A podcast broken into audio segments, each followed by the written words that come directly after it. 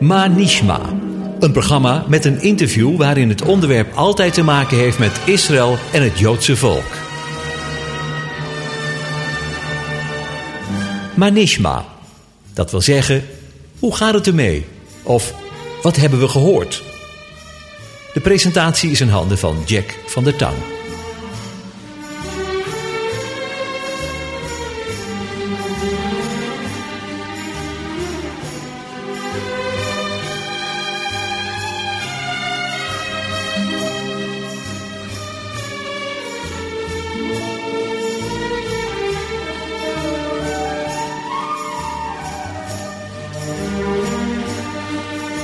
Shalom luisteraars, van harte welkom bij weer een nieuwe aflevering van het programma Manishma.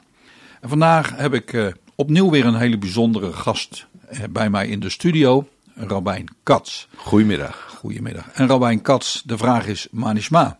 Akol beseder, dank u wel, geweldig. Ja, fijn, fijn dat u er bent. U bent hier met een reden, maar het is, u bent hier wel eens eerder geweest. Zeker.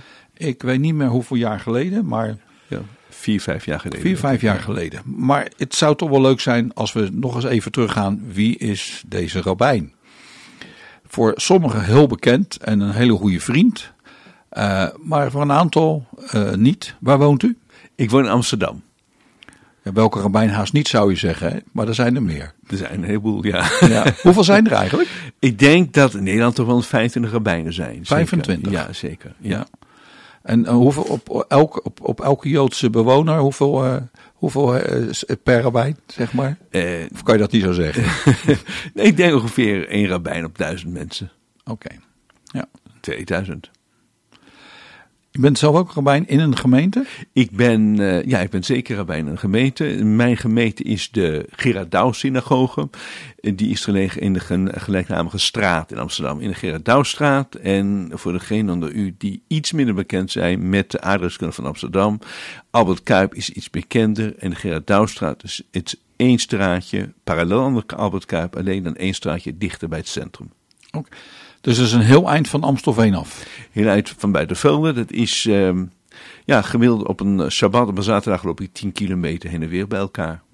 En wat, wat is de, de geschiedenis ook van, van die wijk waar de synagoge is? Is het een oude synagoge? Is het een nieuwe synagoge? Nou, de synagoge is uh, ongeveer 130 jaar oud.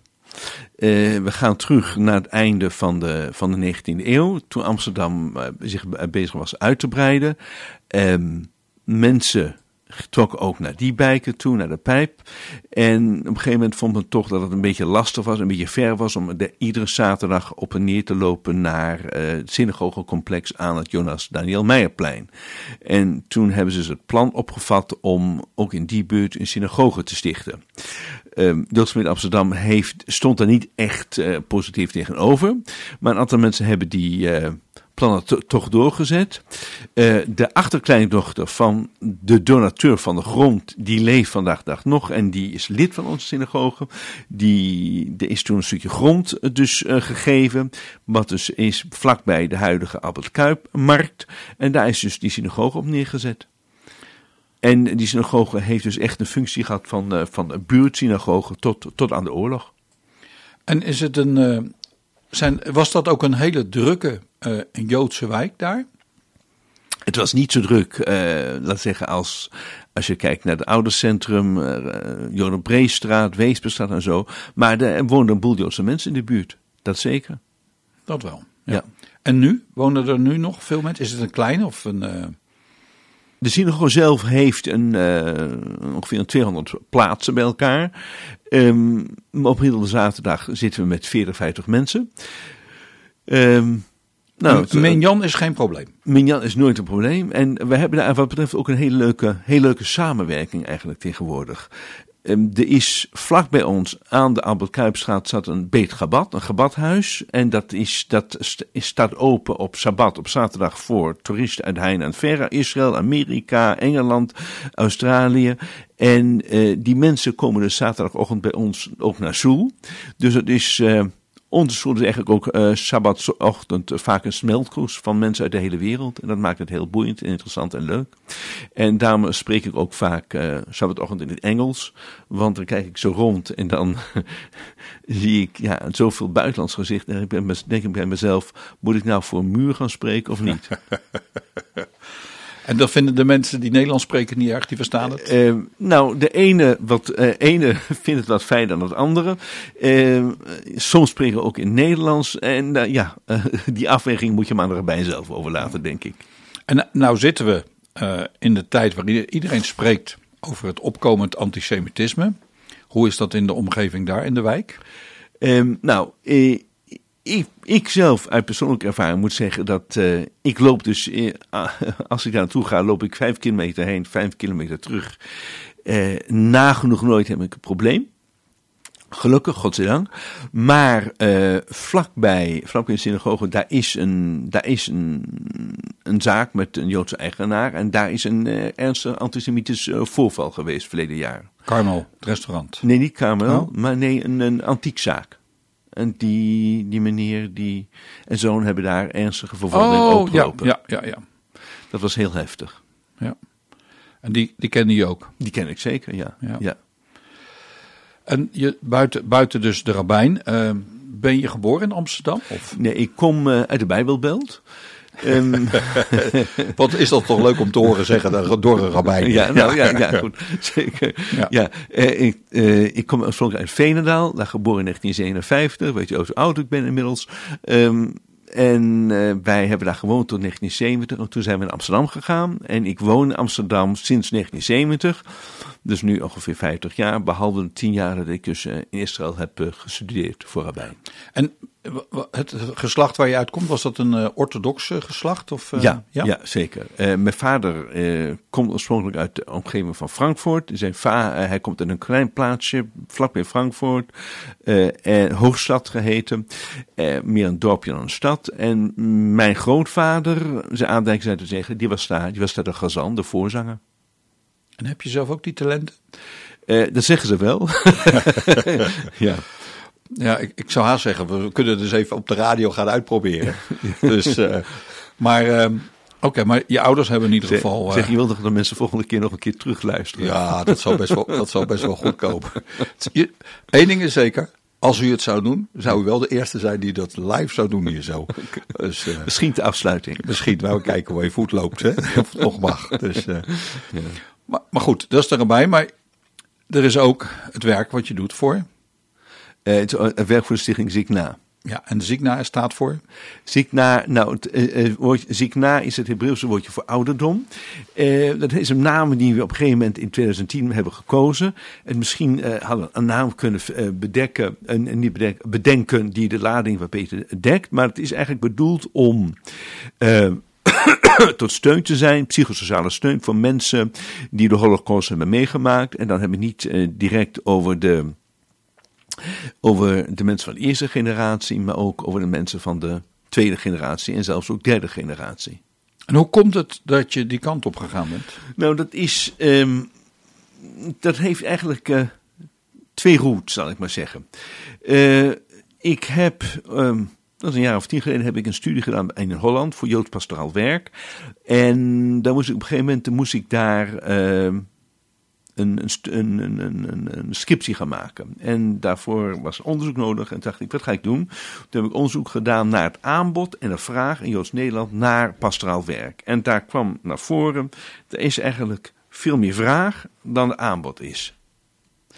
Um, dus toen dacht ik, nou, moeten we iets aan doen. En dat moet natuurlijk wel aansluiten bij wie je zelf bent. Ik ben zelf een kind van uh, Holocaust-overlevers, zowel mijn vader als mijn moeder. En wij hebben het, uh, wij hebben het goed gehad. Het gezin heeft, is het goed gegaan na de Holocaust. Mijn vader is zijn beide ouders wel kwijtgeraakt, mijn moeder haar vader. Maar wij hebben een vader mooi en fijn gezin. Uh, en dan kijk je om je heen en dan zie je zoveel mensen die, die, die het veel minder hebben. Uh, zoals we vanmiddag nog iemand hebben ontmoet. En dan denk je, daar moet ik iets voor betekenen. Ik voel wat die mensen voelen. Ik praat de taal van die mensen. Ik ken de angst en de dilemma's van die mensen. En ik heb daarnaast heb mijn geloof. Ik heb gestudeerd voor rabbijn. Ik heb een stukje, al zeg ik het zelf, een stukje levenswijsheid meegekregen. En nu kom ik op een gegeven moment, eh, dan eh, heb je dus het gevoel, ik kan hier iets mee. Ik wil iets betekenen voor die mensen. Ja. En ehm, die opleiding heb je gedaan. Ehm, en dat doe, doe je dat alleen met die stichting? Of zijn er meerdere mensen? Eh, nee, ik, eh, ik ben zelf coördinator van die stichting. Ik ben zelf eh, ook in dienst van die stichting. Als enige werknemer. Maar daarnaast zijn wij vrijwilligers. En we, van de week hebben wij ehm, dus een bijeenkomst gehad om ja, die, die, die vrijwilligers structuur mee te geven, inspiratie te geven. En daar heb ik ook hele dankbare reacties van gehad. Als je nou met, met die mensen te maken krijgt, ehm, wat is dan het verschil in de manier hoe je met die mensen omgaat, bijvoorbeeld als ze naar een psychiater zouden gaan? Kijk, um, het zit zo. Een psychiater die heeft behoort, of die houdt in principe altijd een bepaalde afstand tot die mensen. Uh, dat gaat vaak over, dat gaat over gevoelens van die mensen, dat gaat op uh, ja, rationele aspecten, die bij, uh, zaken die bij die mensen spelen. bij mij gaat het over pastoraal werk en dan ga je eigenlijk een laagje dieper. Dan ga je ook het hebben over wat mensen geloven, over dingen natuurlijk die, die, die eh, rondspook, om het zo te zeggen, in de, her, in de, in de gedachten, in de hersens van die mensen. Eh, en je krijgt er dus een beeld van, van zo, hoe, hoe iemand eh, geestelijk en ook spiritueel in elkaar zit. En daar probeer je iets aan te reiken. Ja. En het eh, belangrijke is dit.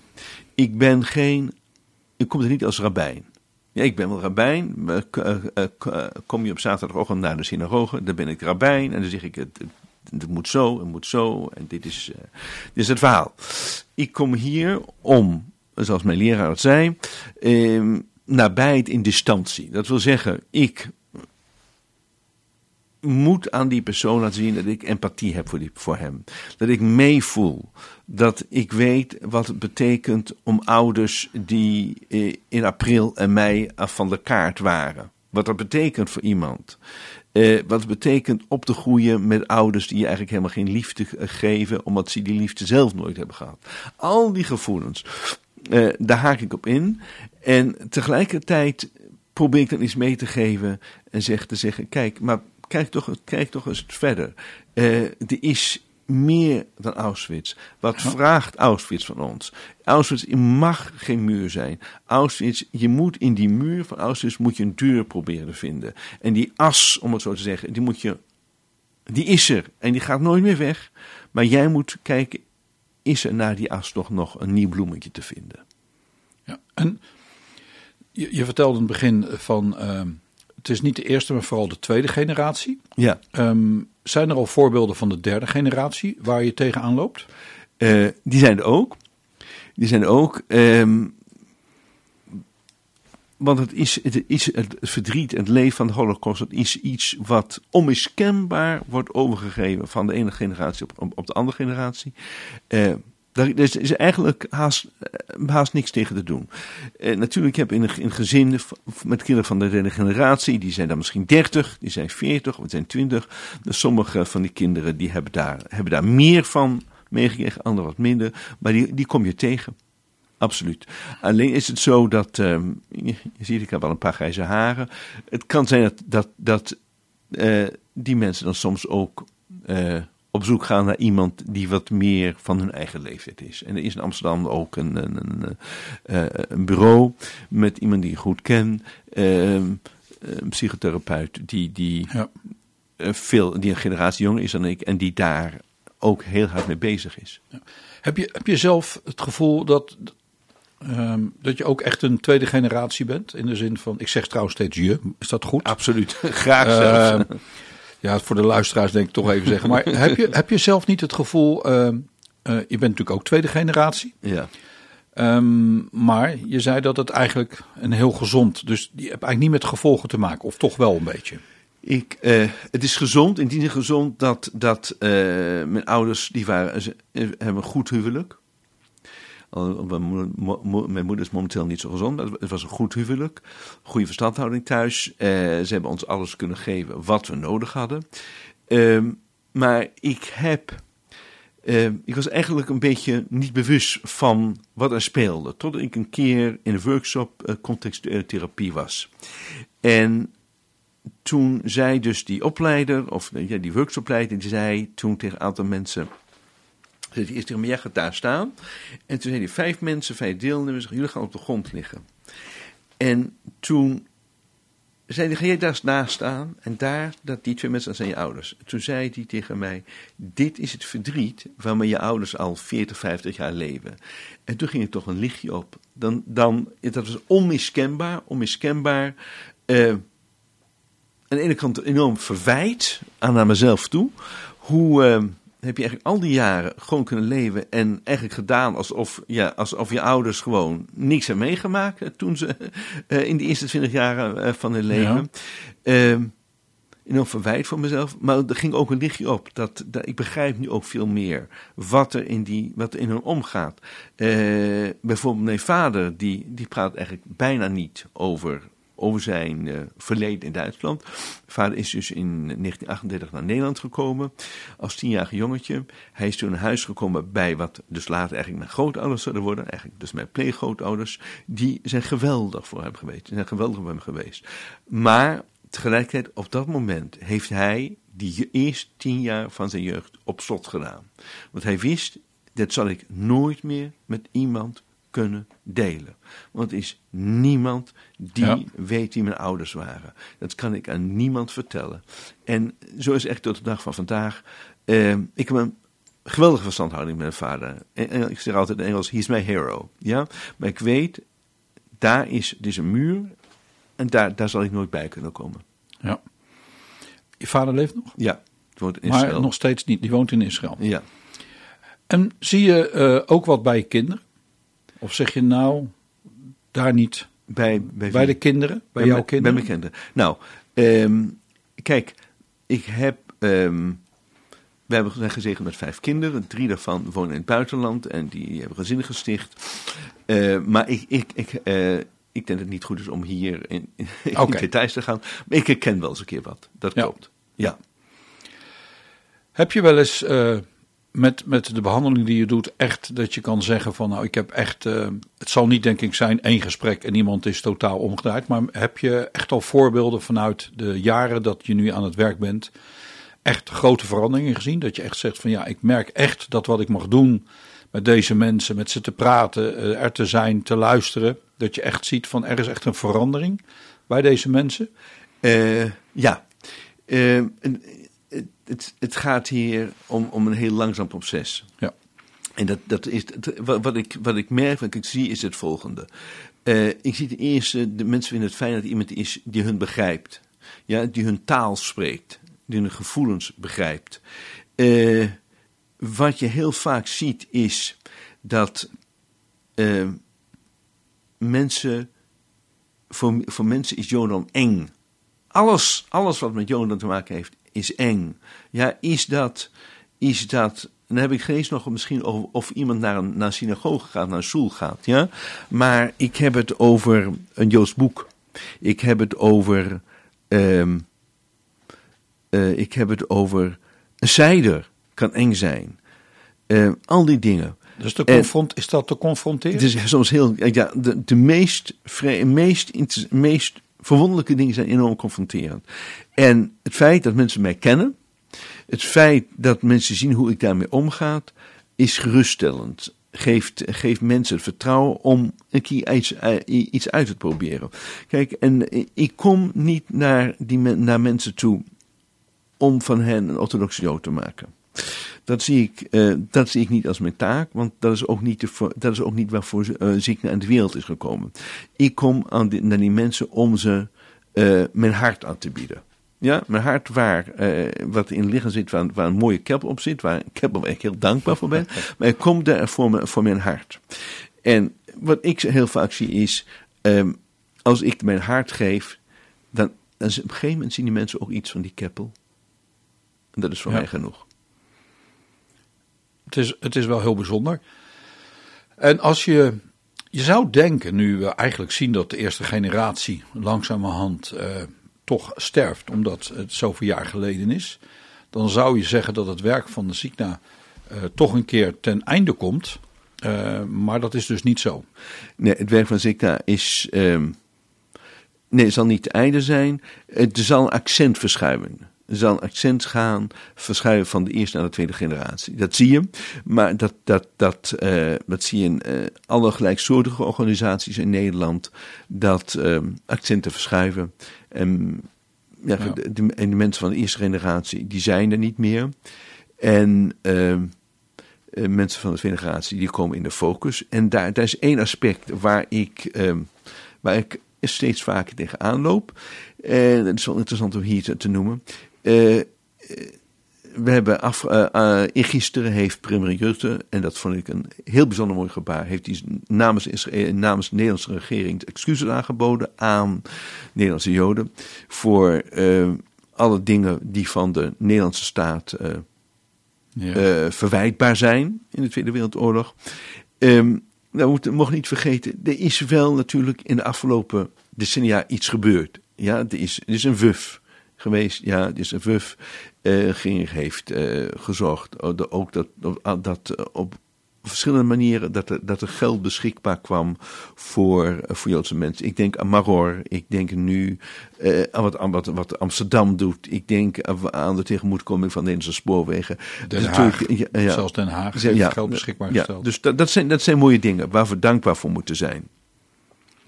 Uh, wat ik zie is dat mensen van de eerste, genera van de eerste generatie, die, die hebben uh, aan de ene kant vaak grote klappen opgelopen in die oorlog, waardoor ze vaak veel moeilijker voor zichzelf konden zorgen.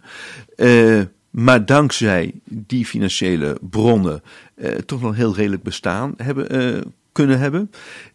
ik zie nu een tweede generatie komen, waarvan een, een gedeelte van Joods Nederland, die heeft het gewoon goed gedaan. Het zijn mensen die, die, nou, die zijn financieel onafhankelijk, of die hebben het gewoon goed gedaan, en die, die zijn gezegend met een goed pensioen. En dat vind ik fantastisch voor de mensen. Daarnaast is er ook een groep mensen van de tweede generatie, die met de WOA, met de wonden zitten van de SOA, um, maar die daarnaast ook... Um, bijvoorbeeld WUF-gelden moeten missen. En dan als ze ouder worden en op zoek gaan naar een woonruimte in een Joods gemeenschap, dat dat heel moeilijk kunnen vinden of niet vinden. En nou, ik ben in contact met een aantal mensen in Joodse gemeenschap om te kijken wat we daar moeten doen. Ja. Dus er is nog heel wat te doen. Zeker. Zo, ja. ja. Uh, nog even terug te komen op, uh, op, het, uh, op de schuldbeleidenis. het was heel mooi. Ik was erbij. Ik was emotioneel. Uh, besefte wat er gebeurde. 75 jaar, uh, voor het eerst in 75. Het is gebeurd, maar het is natuurlijk belachelijk van woorden dat het na 75 jaar pas gebeurt. Uh, maar goed, daar kunnen we lang over praten, maar dat heeft geen zin. Wat betekent dat, dat nou eigenlijk, voor, ook voor de mensen waar je mee werkt? Dat dit gebeurd is, dat dit is uitgesproken? Um, ik, ik, ik, denk dat het belangrijk is geweest. Ik vind het ook enorm moedig van premier Rutte dat hij dat heeft gedaan het heeft, en dat heb je ook gezien aan de reacties, het heeft bij de mensen even losgemaakt. Um, als je kijkt inderdaad naar uh, wat in Nederland de laatste tijd is gebeurd. Een aantal, ja, toch een aantal antisemitische voorvallen. Dingen die op de voorgrond komen, dingen die wat minder op de voorgrond komen. Als je kijkt hoe justitie omgaat met dingen die gebeuren, waar je toch vraagtekens mee plaatst. Um, dan, dan, dan zijn een heleboel mensen die hebben dan zo'n gevoel. Ja, en wat, wat bedoel je dan concreet als je het hebt over uh, waar justitie mee omgaat? Nou, voorbeelden? Er is, er is een proces geweest van mensen die ik ken. Uh, waar duidelijk, uh, waar echt een, een, geweldsincident is geweest.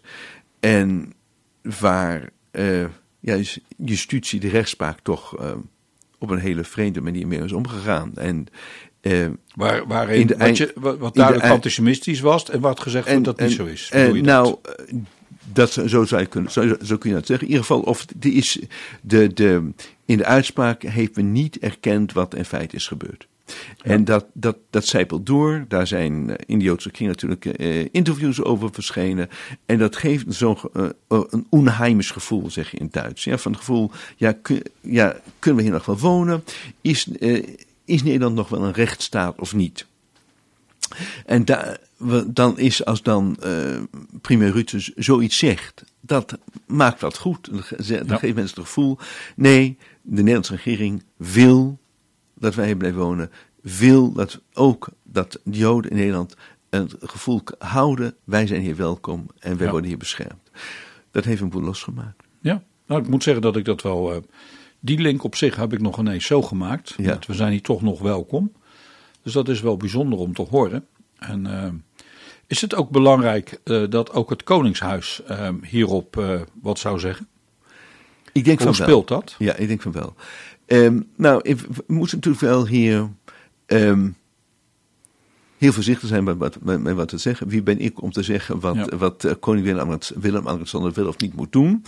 Uh, is wijs genoeg en heeft genoeg adviseurs om zich heen. Um, dus dat, dat vooropgesteld. Uh, ten tweede heeft de Joodse gemeenschap in Nederland voortdurend ja, het contact met het Koningshuis. Uh, ik ben zelf, toen Willem-Alexander twee of drie maanden koning was, is hij al op bezoek gekomen bij de Joodse gemeente Amsterdam. Ik was bij dat bezoek. Het was een uh, bezoek waar de koning duidelijk heeft laten zien, ik, ik heb belangstelling voor de Joodse gemeenschap. Uh, dat hebben eigenlijk ook... Uh, ja, alle opeenvolgende koningen en koningen, uh, meer koninginnen dan koningen eigenlijk laten zien. Ja, dat zeker. Waar ik niet aan voorbij wil gaan is dat er zijn in de Joodse gemeenschap tot op de dag van vandaag opmerkingen gemaakt over wat het Koningshuis in de oorlog wel of niet heeft gedaan. Ja. ja. En, heeft gezwegen. Heeft gezwegen, ja. ja.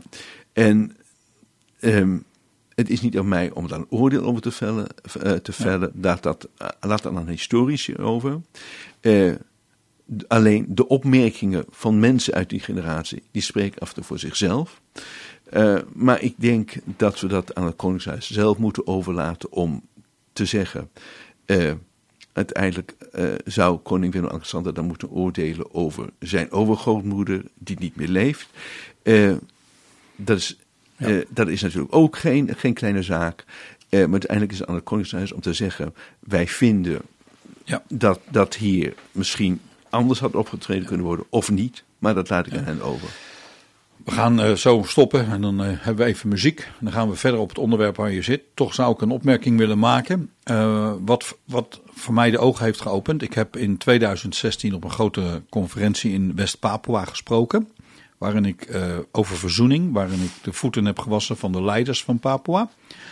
Waarin massaal gehuild werd, waarin heel veel gebeurd is. Maar er werd wel gezegd, en nu wordt het de tijd dat de koning persoonlijk zijn excuses komt maken. Want uh, het is wel leuk, maar uiteindelijk is het toch de koning. Want de koningin had beloofd een eigen staat. En dus dat is net weer wat anders. En we zijn verraden. Maar daar hoorde ik wel heel duidelijk, en dat hoor ik nog wel eens meer, dat het koningshuis toch ook wel eigenlijk de laatste stap is voor die excuses. Dus ik, ik vind het wel interessant om te horen. We gaan nu eerst luisteren naar muziek en dan gaan we praten ook over het komende project. Want daarvoor zitten we hier tenslotte. Okay. Dus.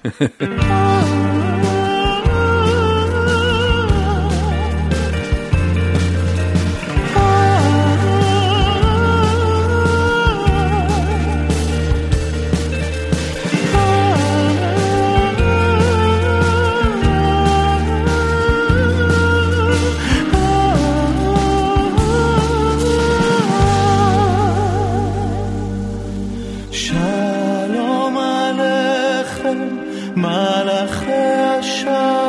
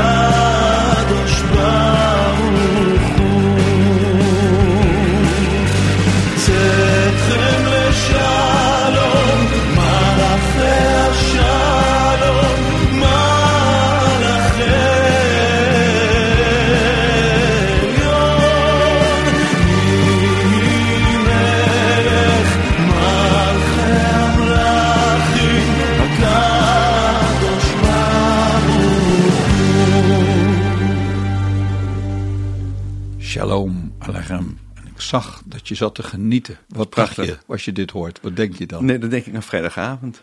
Ja? Vrijdagavond is het moment waarop je afscheid neemt van de week en je overgeeft aan de Sabbat. En dat, dat, dat, dat, dat doet dit lied, dat doet deze Nigun. Prachtig, heel Ja. mooi. Je zingt veel? Ja. Ja? Als je dat wil, kunnen we straks Nou, eindigen met een Nigun. Nou vraag je erop. Nou doen we het ook. nou doen we het ook. Nou, dat zou ik wel heel bijzonder vinden. En een voorrecht als je dat zou willen. Maar ehm, je bent hier Ja, vanwege een speciale reden. ja. Er zijn plannen voor wat te gaan doen. Vertel eens wat. Ja, het plan is dit. Ehm, op, ehm, de bedoeling is op 26 maart dat we dan eh, het stekje eh, van eh, de Anne Frankboom gaan planten in Rotterdam op het Wena. En nou, we zijn op dit ogenblik bezig met een aantal organisaties om dat te organiseren. Ten eerste is daar natuurlijk een heel traject doorgelopen met eh gemeente Rotterdam, die daar eh, op een geweldig mooie manier ook aan meewerkt. Er zijn nu een aantal dingen nog aan het afstemmen. Dus de, eh, ten tweede doe ik dat samen met Elim. Het Huis van Gebed Elim uit- op het uit- Noordereiland in Rotterdam. uit Rotterdam, met wie ik hele goede contacten heb. Ja. Met een organisatie aan wie Ziekna ook ontzettend dankbaar is voor alle steun en, eh, en ook vriendschap van de afgelopen jaren. En eh, wij gaan diezelfde dag ook een eh, symposium houden over de geschiedenis van Joods Rotterdam. En dat doen wij in het gebouw van de Joods gemeente Rotterdam aan de Bentinklaan. Maar we zijn op dit ogenblik bezig eigenlijk dat, dat programma af te maken en dan uit te brengen ook. Maar eh, een voorproefje daarvan, dat is al. eh, er staat iets op de, web- op de website van Zigna, www.zigna.nl. Daar staat een, iets over een doneeractie, want we zijn bezig dat ook allemaal te financieren. Eh, dat is een crowdfunding actie. En, Kost het een hoop geld? Eh, ja, dat kost een en ander kom hoop geld, want. eh, Waar praten we over? Over duizend, eh, tienduizend, 10.000 honderdduizend? 10.000 euro ongeveer. 10.000 euro. Ja, want eh, we hebben dus het ste- stekje, dat is van de gemeente Rotterdam. Maar er komt dus een prachtige boombeschermer omheen, die speciaal ontworpen wordt voor die locatie. We hebben dus een symposium daaromheen. We zullen de mensen natuurlijk ook nog moeten kunnen ontvangen die daar komen. Dus daar gaat, komt wel wat bij kijken. Waarom is zo'n stekje van de Anne Frankboom zo belangrijk? Eh, om- Waarom, waarom niet gewoon een ander stekje? Omdat ehm, ehm, Anne Frank is eigenlijk de essentie in mijn beleving Ja. waar, waar Ziekna voor, voor staat. Eh, natuurlijk zijn er als gemeente een gemeenschap een heleboel manieren om tegen Anne Frank aan te kijken. Sommige mensen kijken naar Anne Frank als een meisje die ongedoken is geweest, die verraden is geworden en die, eh, die vermoord is. Dat, dat klopt. Maar eh, als ik het dagboek van Anne Frank lees, en uiteindelijk is het dagboek wat wij hebben, want Ja. haar lichaam is niet hier, haar ziel is teruggegaan, het dagboek is er. Het dagboek leert ons, geeft ons een raam, ja, in de ziel van een meisje, die tegen alles in zichzelf weet te blijven. Een meisje die ondanks alles groeit en bloeit en de mooie dingen in het leven weet te vinden, daarvan weet te genieten. Eh, Op een hele subtiele manier. En die de positieve dingen weet te vinden. En dat is waar Zinkna voor staat. Zinkna staat, Zinkna staat ervoor is dat, dat, dat Auschwitz mag een einde zijn. Auschwitz moet je zeggen, het is verschrikkelijk. Het is een ramp wat is gebeurd. Maar ik moet wel verder. Ik kan, hier niet, ik kan, hier, ik kan het hier niet blijven, eh, bij blijven laten zitten, want dan, dan dan is het zinloos. En dat, dat is ook mijn ervaring geweest van de drie keer dat ik in Auschwitz was. Dat heeft mij daar enorm in gesterkt. Wat, eh, even nog terug te komen op Anne Frank. Wat was eigenlijk, eh, eh, ja, wat was nou iets wat er uitsprong uit het boek, uit haar dagboek? Wat je echt geraakt heeft, want je zei dat heeft voor mij totale verandering gegeven. Dat is, ehm, dat is hoe zij die kastanjeboom beschrijft. Ja, van, dat is februari 44 geweest. En ze, ze kan door het raampje aan het achterhuis ziet ze die kastanjeboom. En het is in feite nog gewoon een winterse dag, is nog eens lente. En zij ervaart, daar is zoiets ont, geweldig moois in die boom. En die, gewoon die, die regendruppeltjes die op die boom zitten. En de, de sfeer van de aankomende lente. Dat, dat, dat is volgens mij de echte van Anne Frank. En zo heeft ze ook willen zijn. Dat is wat zij in haar dood aan ons allen moet meegeven. Ja, dat is dus echt eh, voor jou ehm, het, voor, het, ja, eigenlijk de Signa. Ja, precies, is Signa. En daarom, daarom, het is mij wel eens gevraagd, wat, wat, doet, wat doet Signa met dat boompje? En wat, waarom moet Signa dat in Rotterdam doen? Is, is, dit is mijn antwoord. Eh, Rotterdam, denk maar aan Zantkine, is het symbool van een dodelijk getroffen stad. Die zichzelf weten te hervinden en die opnieuw is opgebloeid. Die de kracht heeft weten te vinden, ondanks alles. Dat is Anne Frank en dat is ook de boodschap van Signa. Ja. Hoeveel mensen zijn daar bij het bombardement Joodse mensen omgekomen? Is dat bekend? Nee, dat, dat, dat, dat weet ik niet. Eh, eh, goed, een, de Joodse buurt was onder andere toen in de Helmenstraat, waar nu ongeveer, ongeveer waar nu het Wena ligt, eh, is weggevaagd. Ze zullen zeker met zijn omgekomen. Wat we weten is dat, eh, dat er uit Rotterdam 9000 Joden zijn weggevoerd en niet meer zijn teruggekomen. Ja. En waarbij één detail is, mijn vader, eh, de, de ouders van mijn vaders eh, pleegmoeder, die woonde in Rotterdam, die was, die was rabbijn in Rotterdam. Die woonde in Rotterdam-West. Dus mijn vader was ook in Rotterdam in die meidagen, maar daar is gelukkig niks gebeurd. 26 maart. Ja, En eh, al wat tijden bekend? Of de dat tijden nog niet. Nee, nee, nee, dat moet nog worden afgestemd met de Maar gemeente. er is geld nodig. Ja, Maar er, is, er zijn ook mensen nodig, denk ik, die komen of niet? allebei. Allebei. Heel graag zelfs. Ja, ja, ja. En dat gebeurt eh, in samenwerking. Ehm, ik moet zeggen dat ik heb, ik heb je leren kennen eh, via Elim. Hè, dat, je bent hier al eerder geweest, omdat je toen hier met Wim van Duivenbode en Robert Berns hier was. Ja. Ehm, wat mij zo opvalt, en eh, ik ken ook weer goed Piet Luiten van eh, Boete en Verzoening, een goede vriend. Eh, alle, drie, alle drie eigenlijk. En wat mij opvalt is de vriendschap die er is met hen. En toen dacht ja, daar denk ik wel eens over. En ik zie natuurlijk wel meer, als we kijken naar andere rabbijnen, de vriendschap. Maar een opperrabijn Jacobs met Christen over Israël. Maar dat zijn toch wel twee, jullie zijn toch wel twee uitzonderlijke rabbijnen in Nederland. In de contacten met christenen. Eh, is, ik vind dat heel bemoedigend. Ik vind dat heel bijzonder. Ehm, eh, we ik denk, en met mij velen, denk ook die luisteren die daar dankbaar om zijn. Ehm, want er is een hele geschiedenis, niet eh 75 jaar, maar die veel verder gaat. Ligt dat niet gevoelig bij sommige mensen eh, dat je zegt dat ze vinden dat je toch wel erg close bent met eh, mensen zoals wij? Ehm, kijk, is dat een vervelende vraag? Nee, is een, nee, het is een boeiende vraag en, en is een interessante vraag. Eh, kijk, eh, er is natuurlijk geschiedenis. is geschiedenis van, ehm, eh, ja, wat zou ik zeggen, 2000 jaar Jodam eigenlijk, 3.500 jaar Jodam natuurlijk, waarin heel, veel, waarin heel veel is gebeurd, waarin, ja, waarin Jodam ook heel veel te lijden heeft gehad van het christendom. Dat is zeker zo. En dat is, en dat, dat um, moet voor ons bewust van zijn. Er zijn dat brengt nog steeds in Joodse gemeenschap heel, um, heel veel gevoelens met zich mee natuurlijk. Um, maar de, de, reden van die vriendschap is tweelei. Ten eerste, ik kom dus uit de Bijbelbeeld. Ik heb op een uh, uh, zes jaar op een christelijke school gezeten en één jaar op een christelijke lyceum in Veenendaal, voordat ik naar Amsterdam ben verhuisd. en ik heb daar hebben, hebben daar altijd senang gevoeld. Heel, heel, heel goed gevoeld in, in Veenendaal.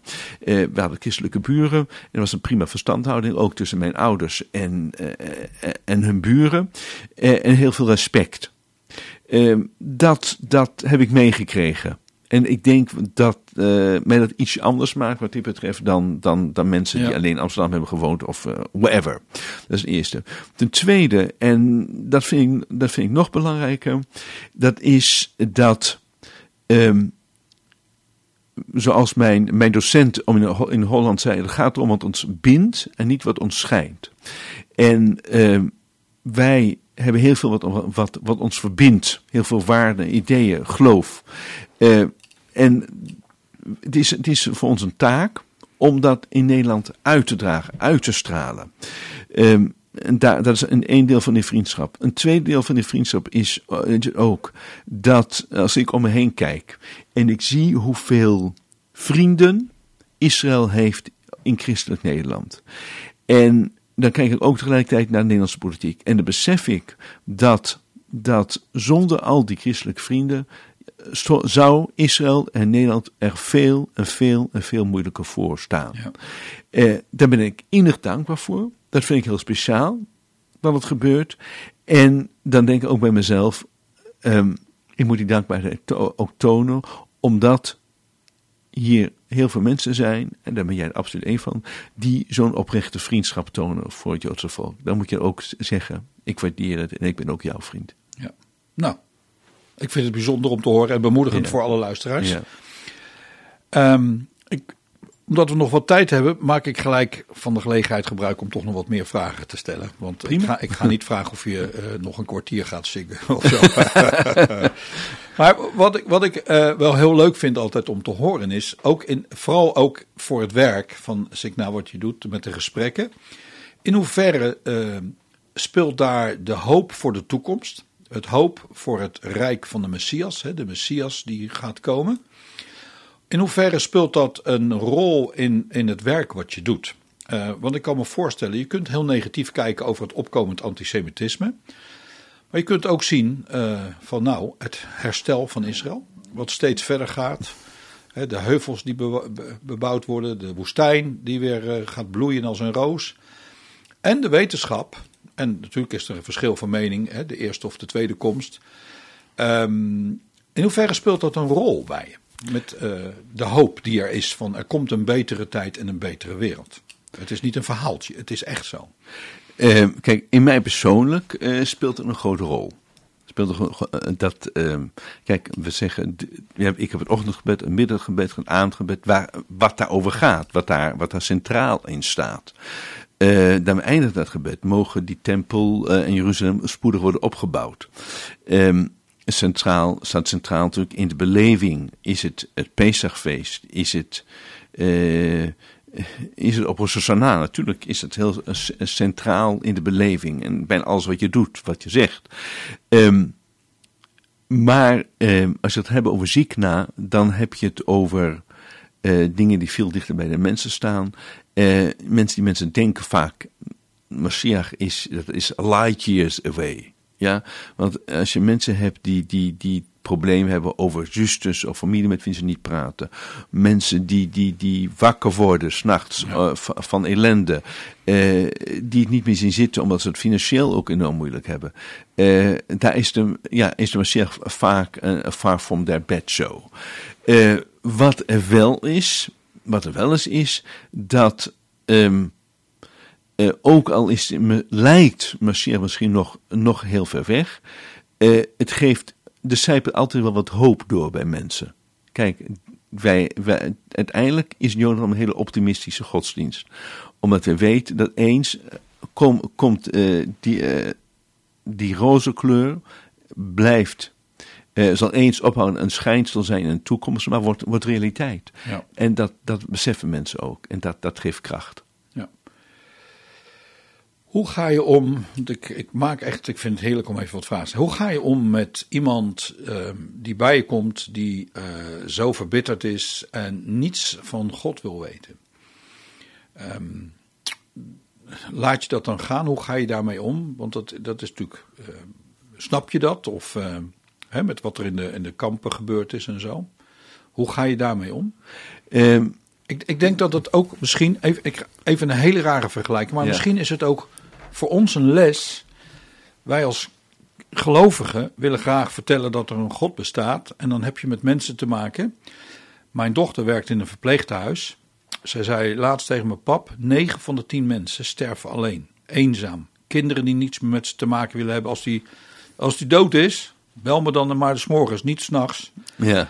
Eh, als ik hoor van haar hoeveel mensen er momenteel euthanasie plegen, omdat ze niet in een God of gebod of, of in geen God geloven, er is niets. Dus hoe moeten wij, en daar hoop ik dat ik daar wat van kan leren, hoe moeten wij omgaan met mensen die dus absoluut niet geloven dat er een God bestaat? Daar heb jij een uitermate mee te maken. Ja, eh, natuurlijk, heb, ik- natuurlijk heb ik daarmee te maken. En van binnen maakt het mij af en toe heel erg droevig, omdat dat mensen dat horen. En te zeggen, ik, eh, nee, er is geen God. Of eh, wat je natuurlijk heel vaak hoort is, eh, als er God was, waar, wist hij dan het adres van Auschwitz niet? Dat zijn opmerkingen die ik heel vaak hoor. Dat zijn dingen die, die je rationeel ook niet uit kunt leggen. Nee. Rationeel niet uit kunt leggen. Ehm de enige antwoord is om, t- om aan mensen te laten zien dat ik, ik eh, accepteer zoals je bent. Eh, dan kan ik misschien geen sidoer aanbieden of een talit, maar ik kan wel mijn ziel aanbieden, mijn liefde, mijn somme, mijn betrokkenheid. Ehm, ik kan zeggen, eh, ja, ik maak binnenkort een feestje voor Toebeswat of voor Chanukka of whatever. Kom kijken, kom langs. En eh, eh, je hoeft niks te doen. eh, kom gewoon gezellig meedoen. Ehm, het is, ehm, het is ehm, het ontkennen van Hashem. ehm, zie ik eigenlijk zo. Mensen stoppen het weg. Mensen besluiten, dan op een gegeven moment er is geen God blijkbaar. En dan, dan is God er wel, maar die stoppen ze weg. Die Ja. doen ze op slot. Die, doen ze niet, die doen ze op slot met een ziel. Als je mensen weet te raken op dat plekje waar dat slotje zit en het sleuteltje, dan kan het ook wel weer open gaan. Dat heb ik zo vaak gezien. En ehm, eh, eh, daar, daar is, natuurlijk krijg je op een gegeven moment discussies. En er zijn soms mensen die zijn, hebben daar diep over nagedacht en hebben hele goede vragen. En daar gaan we, natuurlijk gaan we daar ook goed op in. Probeer ik de antwoorden te vinden. Maar eh, rationeel is niet de manier, denk ik. Het gaat geven nabijheid, betrokkenheid. Het zien dat je in de mensen gelooft, dat je van ze houdt. En dan uiteindelijk is iedere Jood met, met een andere Jood verbonden. En dan, ga- dan gaat er een vonkje over. Nou, nou was ik eh, onlangs in Amerika, waar ik met een zoon van een zendeling sprak. Die gaat naar plekken waar niemand komt, ehm, waar plekken waar het levensgevaarlijk is, om mensen te vertellen over een God die bestaat, de God van eh, Abraham, Isaac en Jacob. En die heeft veel te maken met eh, atheïsten, mensen die de God ontkennen. En die zei dat hij vanuit de Bijbel eh, laat zien, en Israël daarin gebruikt, het herstel van Israël, de profeten, de beloftes, al dat soort zaken. Ook in gevangenissen waar hij veel komt, er heel veel mensen gaan geloven dat er een God bestaat vanwege de beloftes die in de Bijbel staan. Ja. Hoe zou dat werken bij, eh, als je met eh, mensen die dit hebben meegemaakt? Dat werkt niet. Eh, Nou, ligt dat juist heel gevoelig om dat niet te doen. Het ligt heel gevoelig. Ehm, eh, om, omdat helaas, voor die mensen waar we het nu over hebben, daar houdt, daar houdt het Jodendom en God houdt op, houdt op in Auschwitz op 26 januari 1945. En daarna is er niks meer. Ehm, wat ik dan heel vaak zeg is het volgende, dat klopt. Maar als jij denkt dat er blijkbaar geen God was in Auschwitz, hoe heeft Islam ooit kunnen ontstaan drie jaar later? Ja? En als ik dan kijk wat drie jaar later in Israël is gebeurd, in mei, in juni 1948, dat is ook een wonder. Ja. En dan is, als daar een God was, dan was die God ook in Auschwitz. Waarom, waarom eh, God in Auschwitz en al die kampen heeft gedaan, of waarom die niet was, dat weet ik niet. Daar heb ik geen zinnig antwoord op. Maar ik zie wel in 19 mei 1948 dat God er was. Ja. Ja, het blijft, het, is een, een heel moeilijk onderwerp, maar ehm, ja, de vragen komen er nou eenmaal. Hoe kan het? En die, die, vragen, die vragen zullen wij wel komen. Ja. En die pijn zal er zijn. En ik hoop dat ik die mensen daar, eh, dat ik iets kan betekenen voor die mensen. Ja. Ehm, nou, bedankt voor die antwoorden. Alsjeblieft. Ik hoop dat de luisteraars eh, hier ook wat mee kunnen en dat denk ik zeker wel. 26 maart, het event. Ehm, heb je daar grote verwachtingen van? Is dat. ehm, ehm, is het echt iets voor jezelf ook echt heel belangrijk dat dit gaat gebeuren? Of komt het initiatief bij Zigna vandaan? Of komt het bij Elim vandaan? Eh, nou, het, het, is een, eigenlijk, het is echt een gezamenlijk initiatief. We hebben al eens, dat praat ik over, ik denk in 2014, hebben dat boompje, dat stekje al een keer gezamenlijk overhandigd aan eh, de gemeente Rotterdam. Helaas is dat, dat, dat stekje ziek geworden en toen heeft eh, de gemeente Rotterdam zelf een nieuw stekje aangeschaft. Nou, Wat we- moet je daarvoor betalen? Nou, tegenwoordig wel. Ja, want, Het Ja. zal dus niet om geld gaan. Hè? ja.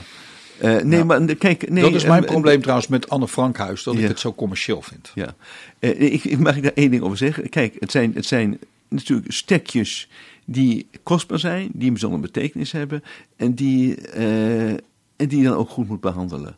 En die, daarom is op een gegeven moment, heeft de stichting gezegd, we brengen dat onder bij een professionele kwekerij, Oké. dat, dat het in goede handen is. En dat, dat vind ik heel, eh, heel logisch. En mag het op de radio gezegd worden? Wat kost zo'n stekje? Eh, nou ja, dat, eh, ongeveer 2000 euro. Dat is nogal wat geld. Ja. Dat is nogal wat geld, ja.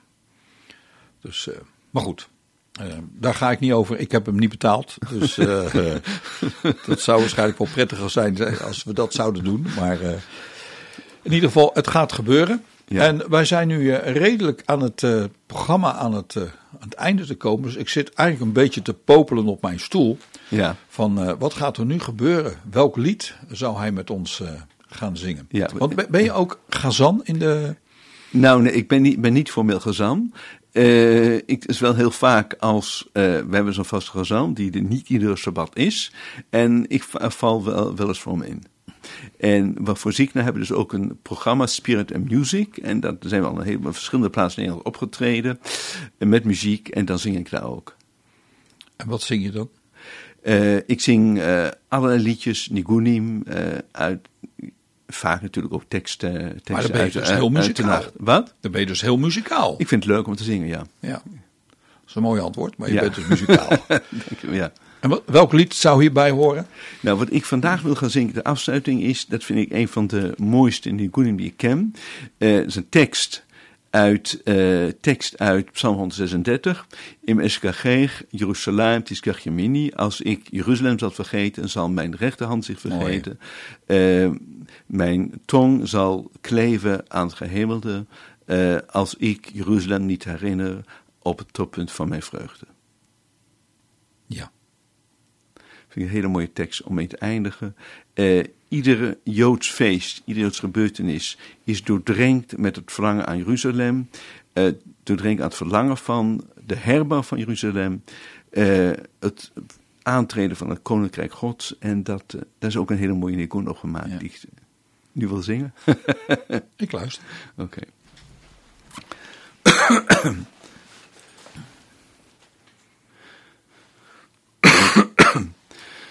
אם אשכחך ירושלים תשכח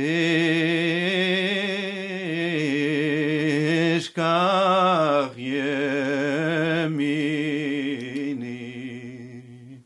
אם אשכחך ירושלים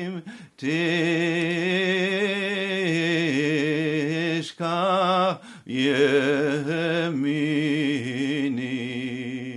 תדבק לשוני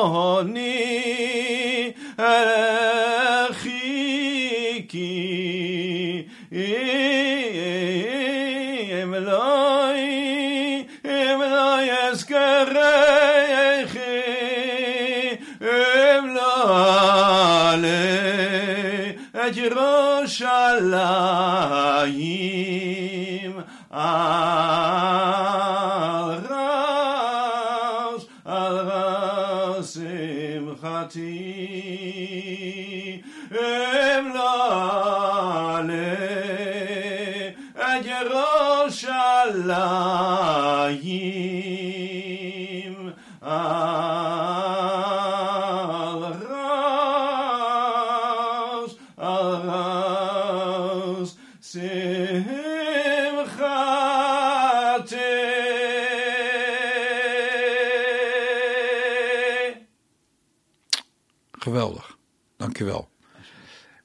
Erg bijzonder. Ik hoop dat het geluid ook goed overgekomen is. Het is de eerste keer dat dit gebeurt in de studio. Ik vond het een voorrecht dat u hier was met ons. En ik hoop en, eh, en bid dat eh, de 26e er eh, genoeg geld is. 26 maart, ja, 26 maart. Genoeg geld en heel veel mensen komen om te luisteren. Nogmaals mijn hartelijke dank voor het geweldige werk wat u doet en voor de zegen die u rondspreidt. Mag ik jou en jouw organisatie bedanken voor de vriendschap. Alles wat jullie voor het Joodse volk doen. De vriendschap hier in Nederland, de vriendschap naar Israël toe. En mogen God jullie werk, jullie geweldige werk steeds blijven zegenen. Dankjewel. Alsjeblieft. U hebt geluisterd naar Manishma.